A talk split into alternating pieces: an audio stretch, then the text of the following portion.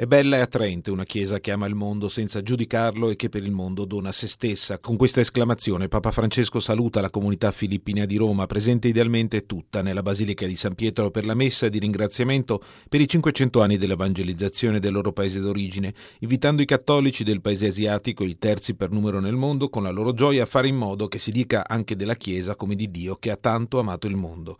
All'inizio della celebrazione il Papa raggiunge l'altare della cattedra in processione con i concelebranti cardinali Luis Antonio Tagle, prefetto filippino della Congregazione per l'Evangelizzazione dei Popoli, Angelo De Donatis, suo vicario per la diocesi di Roma, e otto sacerdoti della comunità filippina. Con il canto Bato Balani Sagugma, Magnete dell'Amore, vengono portati accanto all'altare la croce di Magellano e una statuetta raffigurante il Santo Nigno, il bambino Gesù.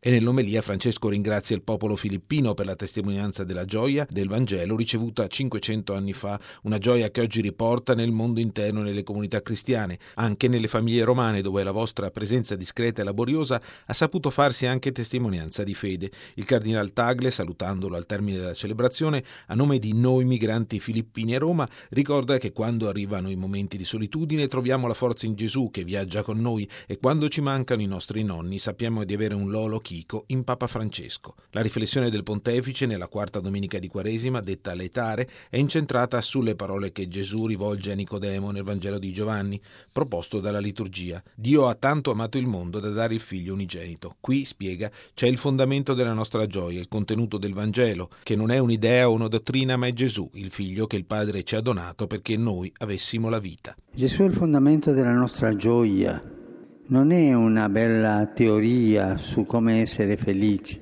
ma è sperimentare di essere accompagnati e amati nel cammino della vita. Papa Francesco si sofferma quindi su due aspetti della frase ha tanto amato e ha dato. Dio ha tanto amato sono parole, quelle che Gesù rivolge a Nicodemo, anziano giudeo che voleva conoscere il Maestro, che ci aiutano a scorgere il vero volto di Dio, un Dio che da sempre ci ha guardati con amore e per amore è venuto in mezzo a noi nella carne del Figlio. E Lui ci è venuto a cercare nei luoghi in cui ci siamo smarriti. In Lui è venuto a rialzarci dalle nostre cadute in Lui ha pianto le, no- le nostre lacrime e guarito le nostre piaghe. In Lui ha benedetto per sempre la nostra vita. In Gesù, chiarisce il Papa, Dio ha pronunciato la parola definitiva sulla nostra vita. Tu non sei perduto, sei amato. Può succedere che l'ascolto del Vangelo e la pratica della nostra fede non ci facciano più cogliere la grandezza di questo amore, magari scivoliamo in una religiosità seria, triste, chiusa. È un segno, prosegue Francesco, che dobbiamo fermarci e ascoltare di nuovo l'annuncio della buona notizia. Dio ti ama così tanto da darti tutta la sua vita. Non è un Dio che ci guarda indifferente dall'alto, ma è un padre, è un padre innamorato che si convolge nella nostra storia. Non è un Dio che si compiace della morte del peccatore, ma un padre preoccupato che nessuno vada perduto. Non è un Dio che condanna, ma un padre che ci salva con l'abbraccio benedicente del suo amore. Guardando la seconda parola, Dio ha dato suo figlio, Francesco sottolinea che proprio perché ci ama così tanto, Dio dona se stesso e ci offre la sua vita.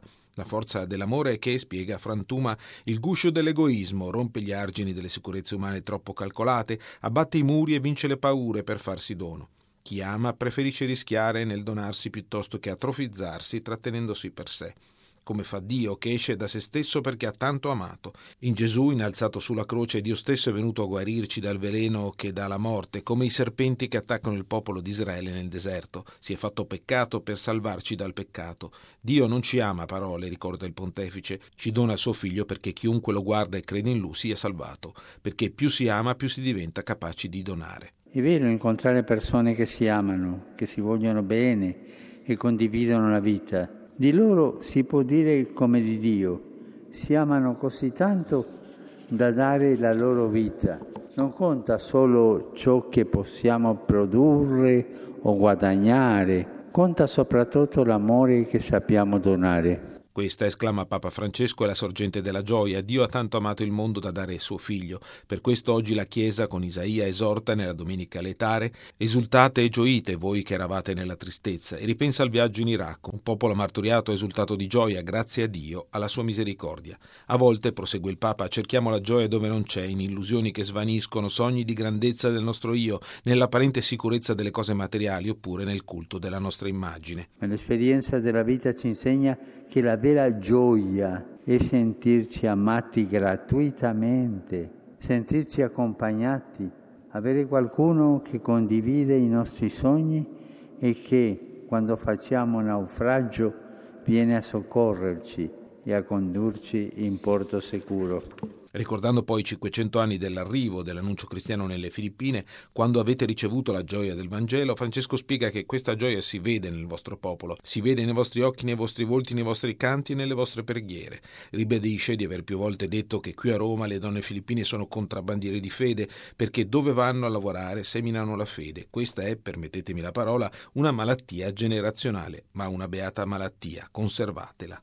Voglio dirvi grazie per la gioia che portate nel mondo intero e nelle comunità cristiane. Penso, come ho detto, a tante esperienze belle nelle famiglie romane, ma è così in tutto il mondo, dove la vostra presenza discreta e laboriosa ha saputo farsi anche testimonianza di fede. Lo fate, proseguite con lo stile di Maria e di Giuseppe, perché Dio ama portare la gioia della fede con il servizio umile nascosto, coraggioso e perseverante. Non smettete, che conclude il Pontefice, rivolto ai fedeli filippini, l'opera di evangelizzazione che non è proselitismo. L'annuncio cristiano che avete ricevuto è sempre da portare agli altri, prendendosi cura di chi è ferito e vive ai margini. Come il Dio che ci dona se stesso, anche la Chiesa non è inviata a giudicare, ma ad accogliere, non ad imporre, ma a seminare, non a condannare, ma a portare Cristo che è la salvezza.